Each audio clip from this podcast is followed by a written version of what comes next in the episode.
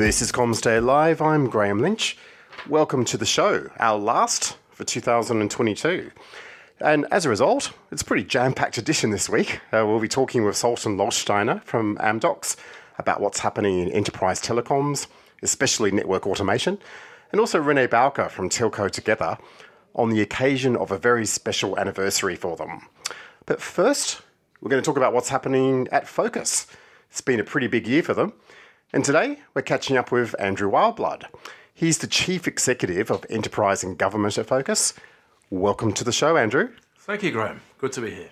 Okay, now let's, let's get into it. Um, as I say, it's been a big year for Vocus, but there's been two things that have really stood out for me. Um, your partnership with Starlink, and also you're getting into private LTE. So, what's the strategy behind that, and is there a connection between the two?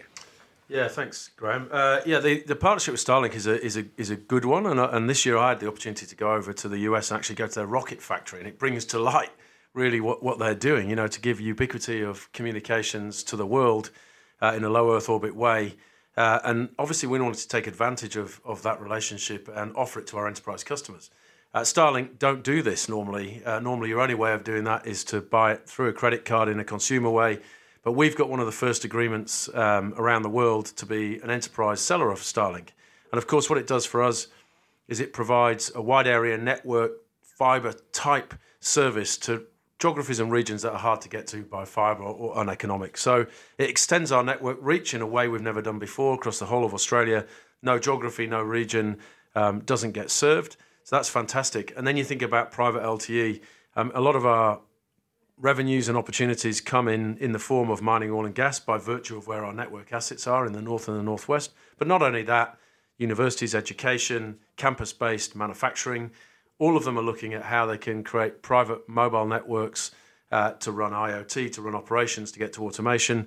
And we see it as the combination of both. So when we think about, for example, a mine in the northwest of Australia, then it's a value chain of communications that you require to enable them to deliver the, the service that they need to get to automation, for safety, for exploration. So Starlink provides coverage in dark spots of the network. It could be a haul road where there's no coverage, and that provides the, the, the connectivity.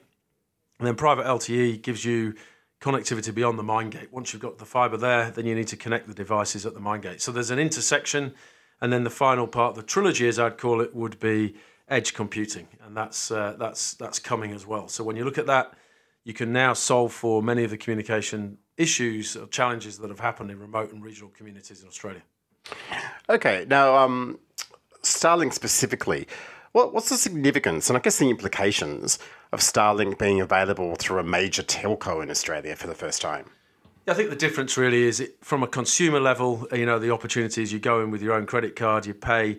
There's no guaranteed service level in terms of service desk. So you, you, you know, best endeavours. What we've done is we've brought the best of a telco assurance and delivery model, an installation model, and all of the security layers and put that part of a package of, a, if you like, a, a managed Starlink service for an enterprise grade. We've interfaced to Starlink's service and assurance, and we have got the logistics right for the delivery of, of Starlink services. So we have a number of thousands of of terminals that we have in storage that we can then send anywhere, install anywhere, deliver and assure across a network. So it really brings it as almost as an extension of our wide area network offering.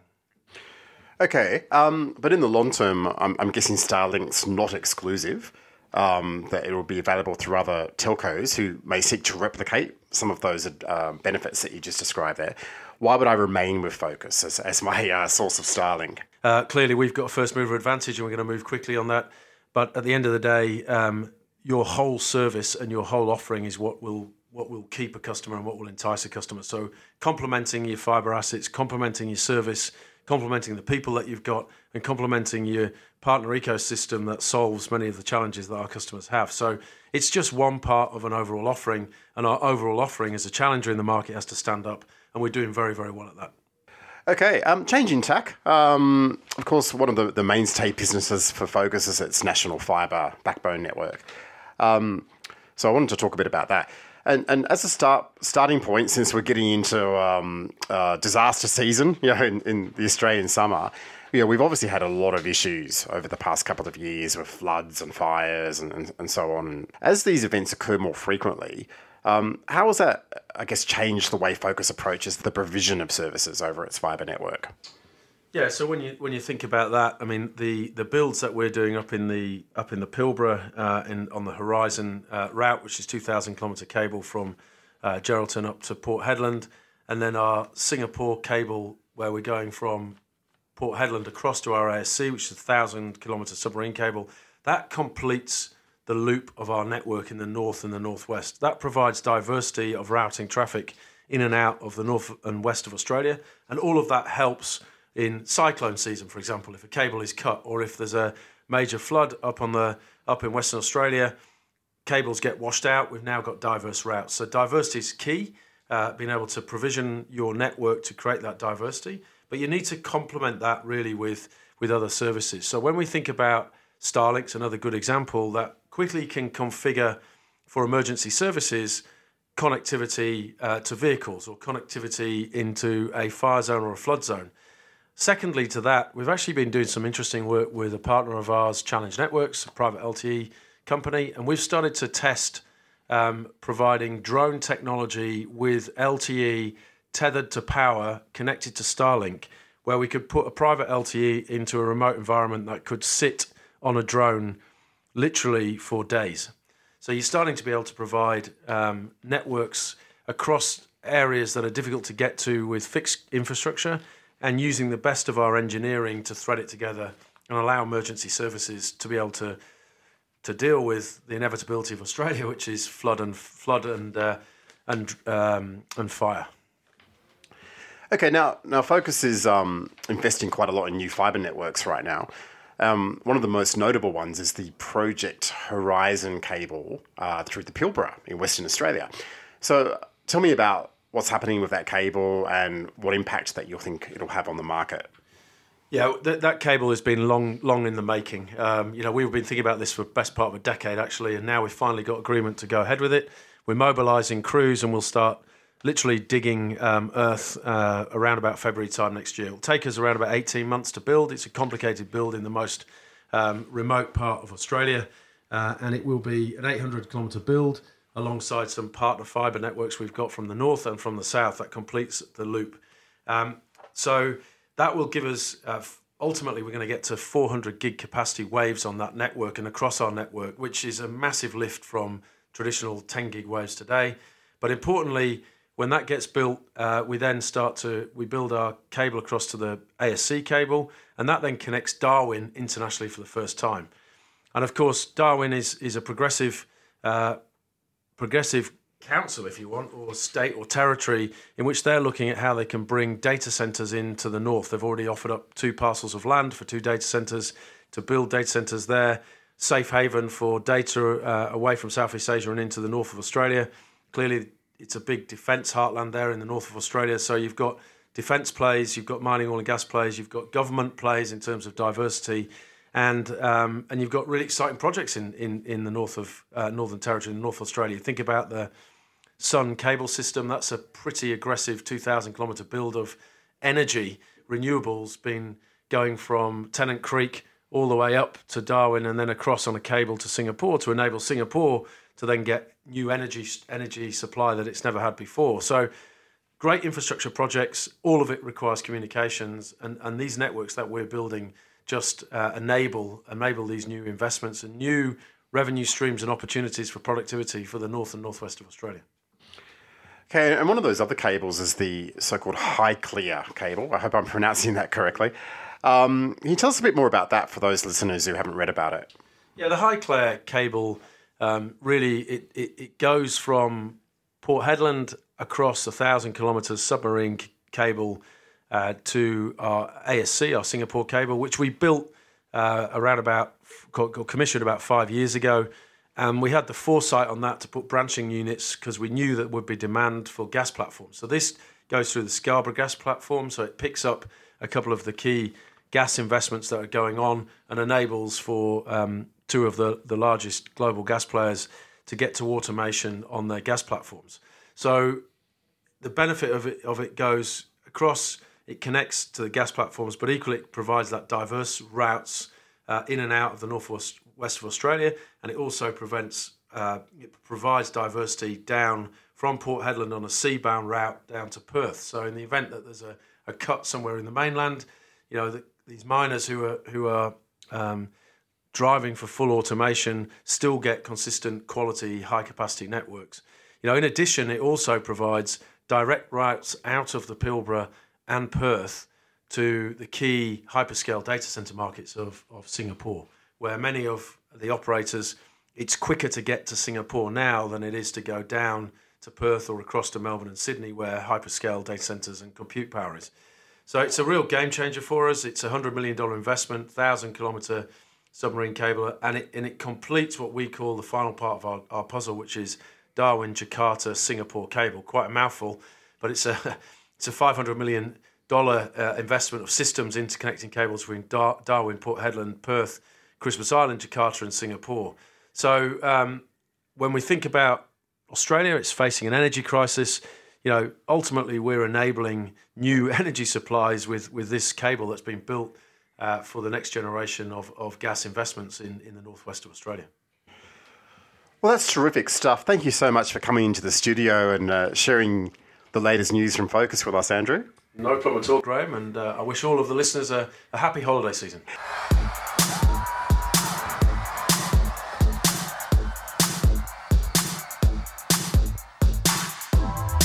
Okay, moving on to our next interview today. We're joined by Zoltan Losteiner, who's the Vice President Customer Business Executive for the ANZ region for Amdocs. Now, it's been a long, long time since I've spoken to anyone from Amdocs, so it's an absolute pleasure to have you here, Zoltan.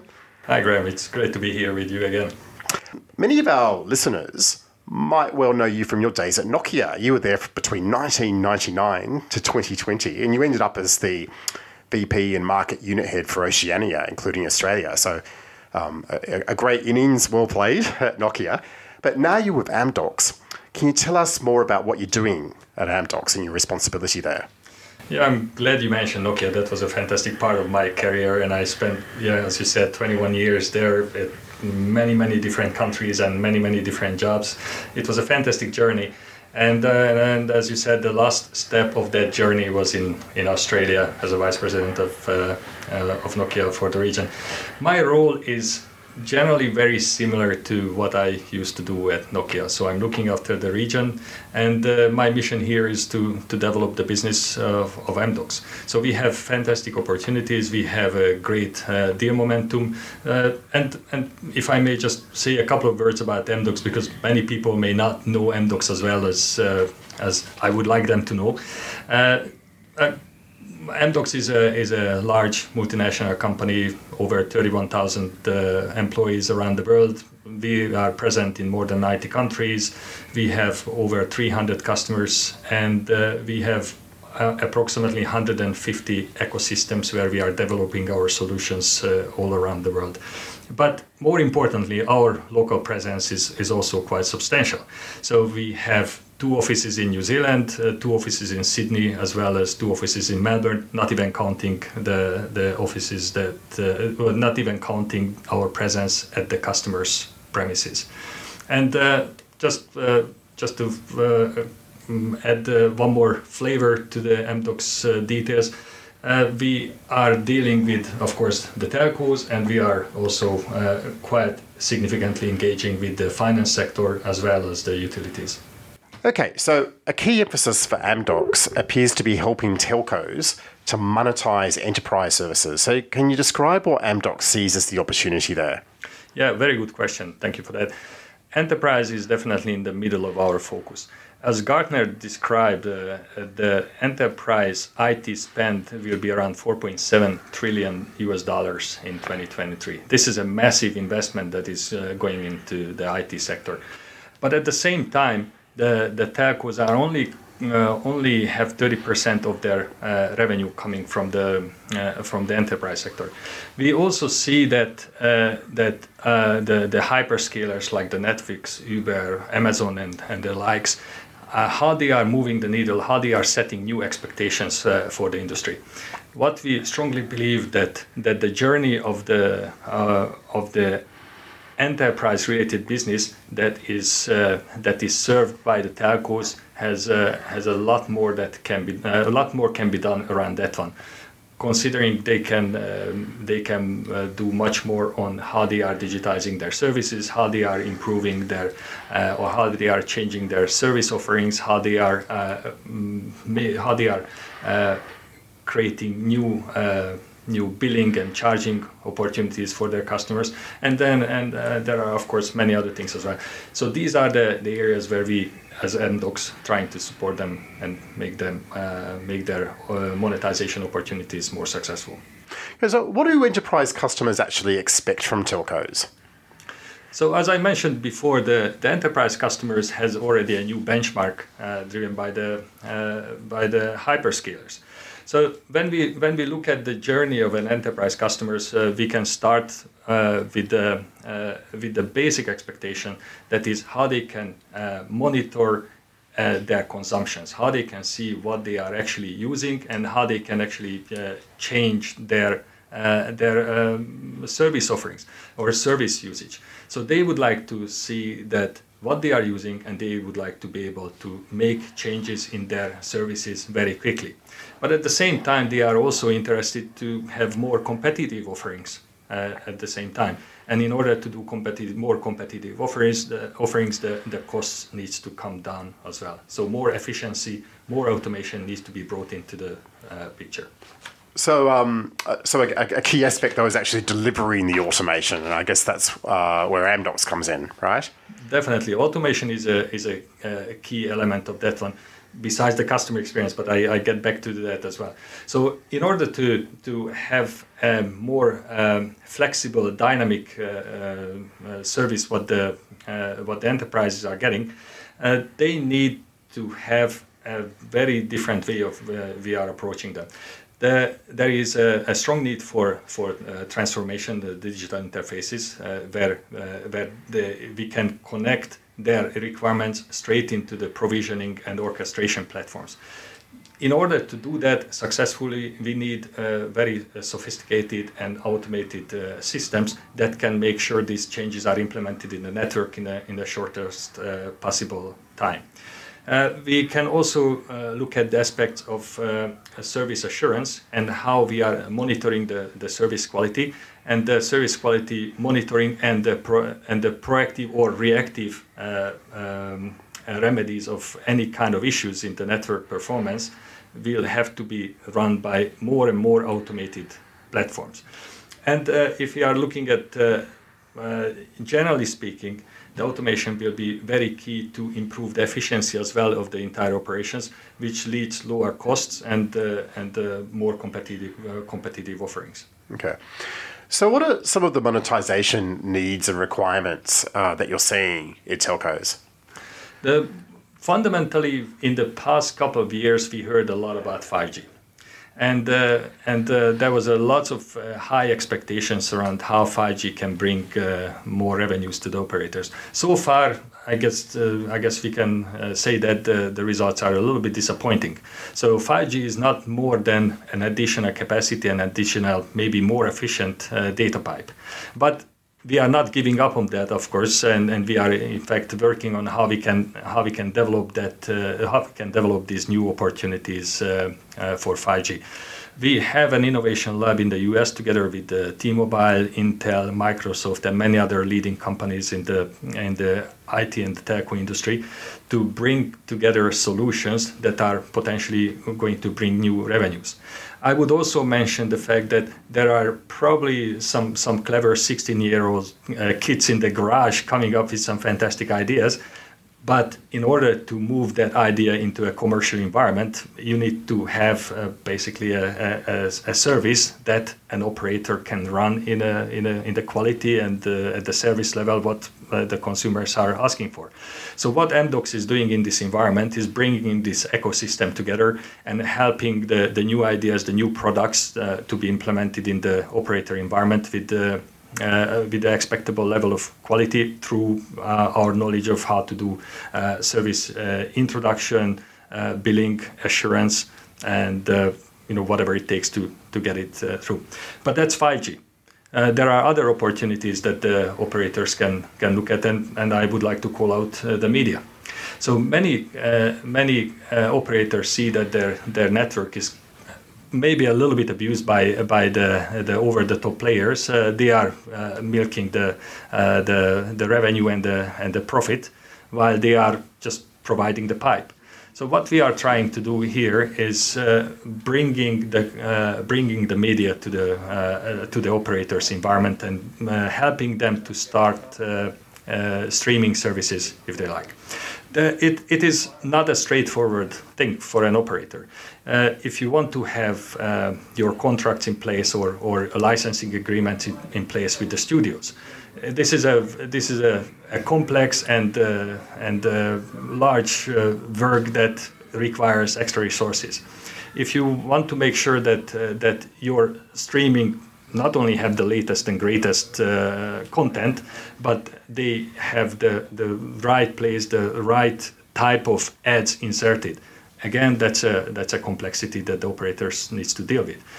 Uh, the next point would be around the the, the service assurance and how you can make sure that the streaming service is, is in high quality. That would require a, a high level of uh, investment in technology as well as, again, service assurance type of uh, products. So this is what Amdocs is bringing together and, uh, and provide that as a single one-stop shop. Just a, uh, just a, a, practical example from, uh, in the in the neighborhood. StarHub is one of our customers, so they are getting 20,000 hours of new content every month, and that's something that uh, with with really minimal interaction required from their side. Uh, another example is uh, Axiata in the in Indonesia they, we are not only bringing the new content from overseas, Hollywood, and so on, but we are also bringing in the local content and we are helping them to integrate it. And all happening without them required to, to make a massive investment. Okay, you mentioned StarHub in Singapore there. Can you tell us a bit more about how Amdocs is working with telcos in Australia and New Zealand? Well, we are dealing with all the major operators in in uh, Australia and New Zealand, and and beyond that, of course, we have uh, uh, three out of the five uh, biggest banks our customers, and we are making a, a major inroad with the uh, with the utility companies as well, where the where the expectations are getting very similar to to the to the expectations from the telcos as well. Generally speaking, we are talking about the same sort of things what is uh, what uh, what you just asked before. They have a strong drive to to monetize they have a strong drive to to go through their digital transformation. They they want to introduce more, content in the uh, in their service offerings. And uh, and many of them are looking at different kind of solutions how they are bringing the cloud in their uh, how, how how they are utilizing better uh, cloud based service offerings. I guess it's also interesting to mention that uh, that this is this is a major major job for them. So it won't happen unless uh, unless there is a strong service engine that helps these products to be to be brought to the market. Amdocs is in from that point of view is different from many other software providers because we are not only bringing the software, we are also uh, providing the, the services to uh, to put them in the network, and that is something where where we feel that uh, feel like we are kind of unique compared to them because we can uh, bring the products, the new service offerings in the market with a commitment to the uh, to the time and cost compared to others where, where different system integrators are working together with the software providers. Okay, okay. Well, that's fascinating stuff. Thank you so much for coming in the studio, um, Zoltan, to tell us about Amdocs and what you're up to in this part of the world. Hope to catch up with you again soon.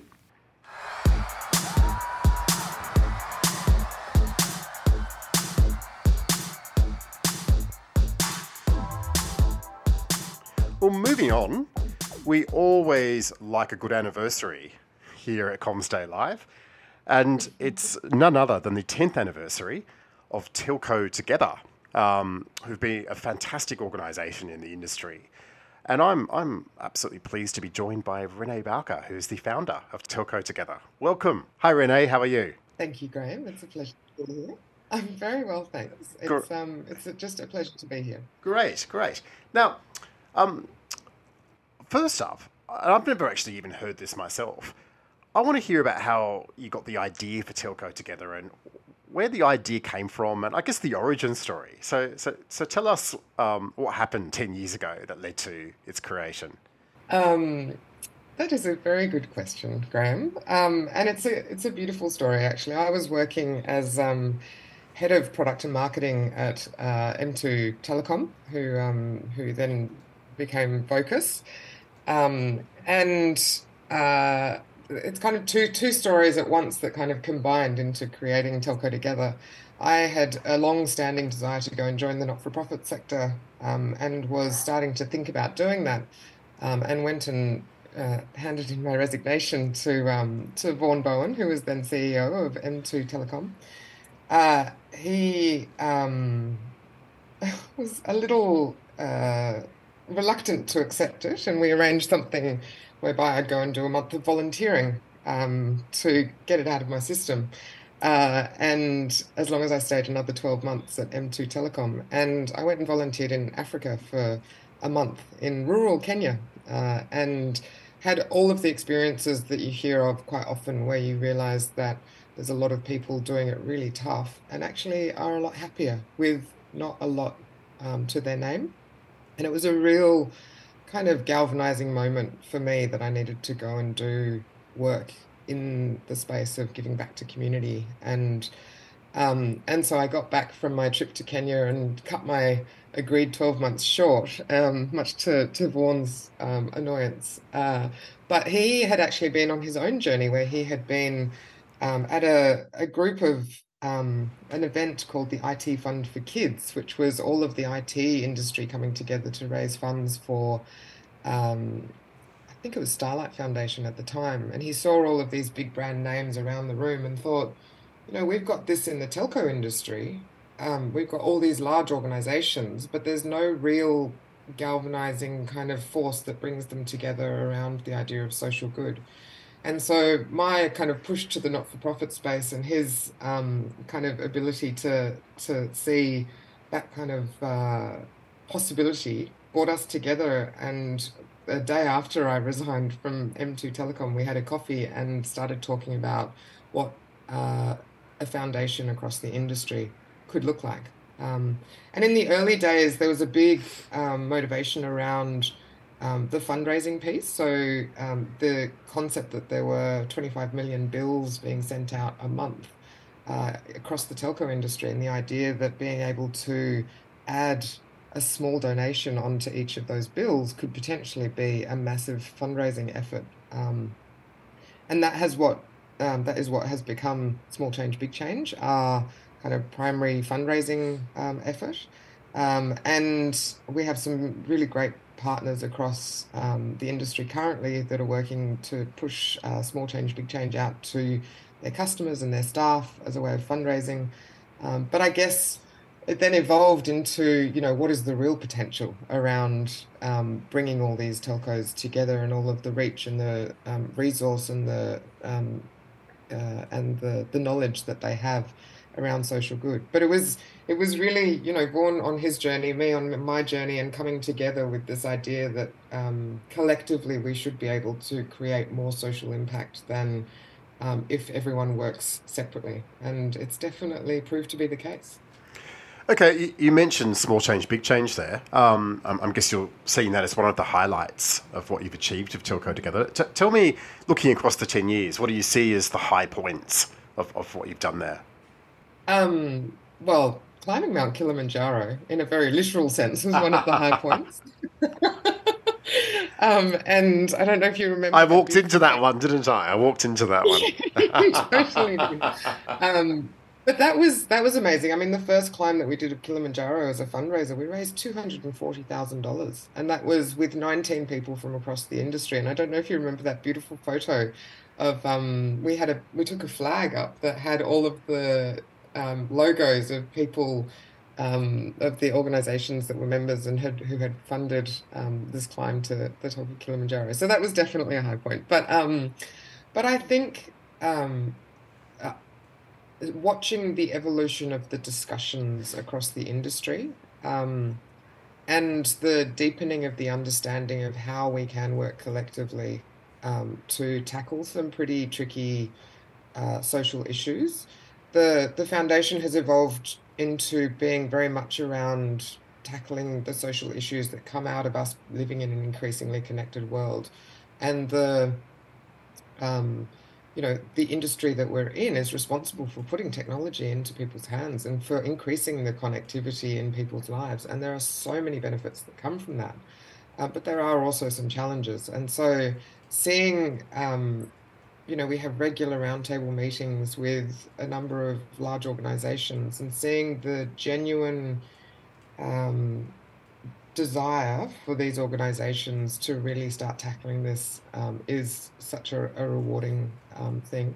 Also, seeing, I really love uh, creating a space for people who are otherwise in quite a, um, you know, quite serious corporate um, uh, roles to be able to have an outlet to give back to the community and the look of satisfaction on people's faces when they realize that they're actually helping change people's lives by the time they're spending talking about how we can better support victims and survivors of domestic and family violence or how we can improve conditions within supply chains to reduce modern slavery risks. Um, and also the work that we do with Small Change, Big Change around building resilience in young Australians, mental health, education programs. Um, the, the seeing people kind of come alive when they really understand the impact that they're having is a, a, a real highlight for me as well.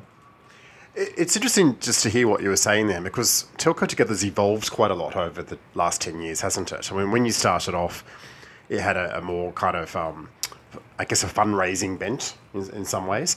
But now you seem to be a lot more focused on generating awareness of issues and, and I, I guess awareness in the ESG space, for want of a better term. Um, mm. And you, you mentioned um, the the anti-slavery stuff there, and that, that was something where it struck me. That I guess it was a couple of years ago now.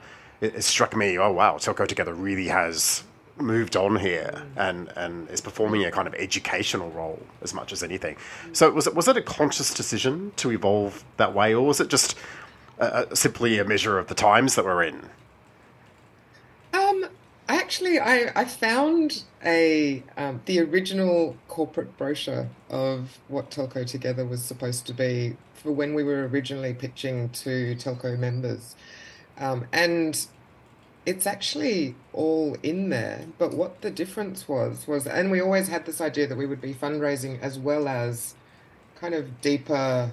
Um, uh, deeper engagement with organisations around social issues. But the thing that we didn't weren't able to predict was what those issues would be, um, because that needed to be driven by members, um, and then also the um, the understanding from our members of how that would look was something that needed to evolve over time. So, um, you know, if we, we couldn't have got these particular initiatives that we're um, running with at the moment up and running in the early days because there was a little bit of a um, uh, you know we were we were building the the rapport across the industry around these conversations and around the understanding of, of what we could do together and one of the you know one of the highlights actually that I missed was um, and this was very disappointing that unfortunately the ACCC investigation into premium services put a bit of a stall on one of our biggest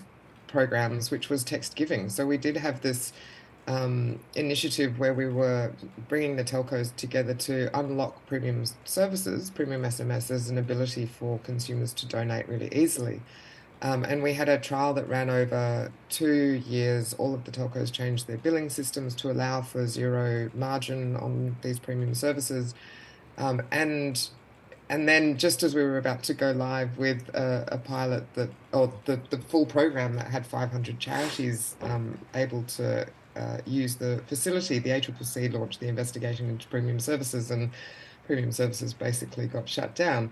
So that was a few years worth of, um, you know, educating charities about how to use this fundraising functionality. And it was really disappointing that, um, that that happened. However, the one thing it did do was really create this aha moment for the telcos that we can work together, we can change our billing systems and think about how we can bring people and talent and you know look at how we can use um, uh, you know the marketing functions of our organizations to really tackle some social issues. So it was that was a real movement from we're all kind of got our own programs and we're all just going to pursue that and if there's something small in the middle that we can do together then we'll do it to actually these bigger programs are possible and let's see how that evolves. And that's where the impact hub um, which is the umbrella kind of for all of the non-fundraising programs. The industry impact hub um, is the forum where those conversations happen. Um, and that's when we launched the impact hub that's where modern slavery came in domestic and family violence came in. We're also looking at um, natural disaster response, gender equality um, as potential streams that um, can be picked up uh, as well. Um, but being very much driven by member interest and member engagement of where they see the need and the opportunity for us to, to get involved. Okay, now um, obviously Vaughan Bowen played an instrumental role in the formation of Telco Together, and, and you've been the, the driving force behind it over that decade. But who, who else um, has been key in support for the success of Telco Together over the years? Well, I mean, obviously we couldn't have done it without the members. And, you know, we were really lucky to find some initial champions um, within some of the um, larger organizations uh, in the early days because, you know, there were there was in some instances there was was a sense of um, disbelief that we would even try to do something like this. and so it really helped to get, um, you know, uh, even before we had launched, we managed to get uh, Mike Quigley as the chair of our advisory board, and his endorsement at the time was really um, was really valuable. We also had Bob Mansfield, who um, was uh, a chair of our advisory board uh, at at a time as well. Um, there was uh, a gentleman by the name of Paul Robertson, who is not a telco uh, figure, but he is um, he was the founding one of the executive directors of Macquarie uh, Group, and also um, a, a, just such an amazing and wise gentleman across all of the. He's chair of St Vincent's Health, um, Social Ventures Australia. He's on all sorts of boards, and he um, took uh, took an interest, I guess, in in the structure that we were setting up, and you know, setting up a foundation from scratch. Um, when neither of you really have a not-for-profit background is quite an interesting challenge. Um, so having Paul Robertson involved early on was, and his guiding hand um, was actually really important as well. But across all of the the members, um, so we've got an advisory board where members sit, um, have a representative and sit on that board, and the advisory board members over the years have been absolutely crucial um, to us refining our strategy, to us understanding how to engage the industry, um, what topics are of most interest to the industry. Um, and then we've also got our board of directors who are volunteering their time um, to help. Uh, and that's currently chaired by Michael Stanley, who was previously director of HR at Vodafone, um, now TPG. And he has been a chair of ours for three years um, and has brought such a um, steady hand and a, a, wise kind of understanding of what is possible um, with uh, large organizations kind of coming together to um, to tackle some of these issues. So we've been very lucky to um, have some very impressive minds uh, come and join us at the table at Telco Together, and it's definitely a collective effort of um, you know, the people who have been on the board, on the advisory board, the team currently led by Warren Sainsbury is just doing an amazing job of delivering um, services. So yeah, it's been it's been so much a joint effort. So thanks for raising that question. Okay, so finally, um, where next for the next ten years? Where do you see Telco Together heading? Well, I think um, you know I've talked a bit about the conversation evolving. Um, and we as I mentioned before, we definitely see that there's a lot of um, interest in tackling some specific issues through the Impact Hub. So, for instance, natural disasters, gender equality. But I think um, as the understanding of the role of technology in society and um, has evolved within the groups that we talk talk to. There's a real sense that um, we need to even step up a level in terms of going up even bigger picture of technology now is mobile device is core to your citizenship. You know, COVID really shifted that. Um, people now leave the house with car keys and a mobile phone. That's all you need. You've got your wallet, you've got your Medicare, you've got everything in there. You know, during COVID, you had your, your COVID um, vaccination records. Um, and it just, um, it's, it's become such a big um, part of our lives. But we as an industry really do have a responsibility to make sure that there's a net positive effect of that technology being in people's lives. And so really starting to use all of the, um, I guess, frameworks that we've set up through the Industry Impact Hub to tackle some of these smaller, more specific issues, to step up to that next level and say, holistically, what are we doing across the industry to make sure um, that, um, yeah, technology is a tool for good.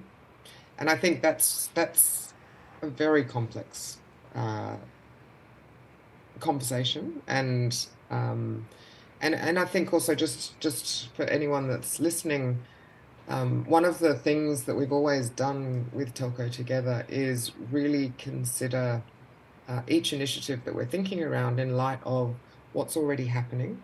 How can we amplify what is already happening, not duplicate what is already happening? And where is the bit that Telco Together sits where it makes sense for the industry to collaborate in order for something to be more successful. And so that's um, something that we've always, it's part of our DNA in terms of how we operate.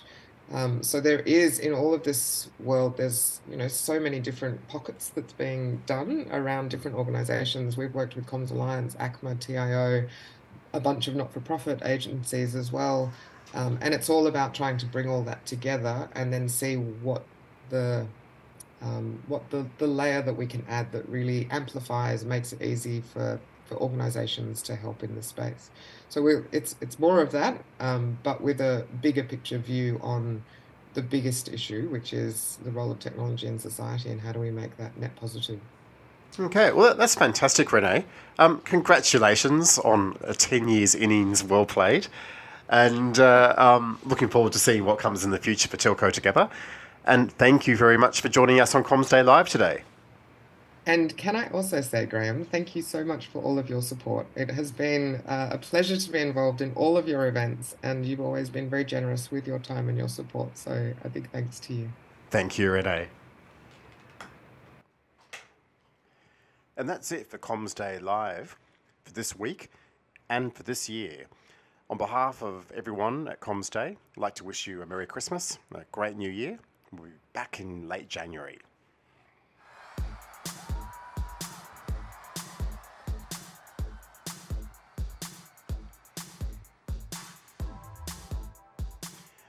That's all, folks.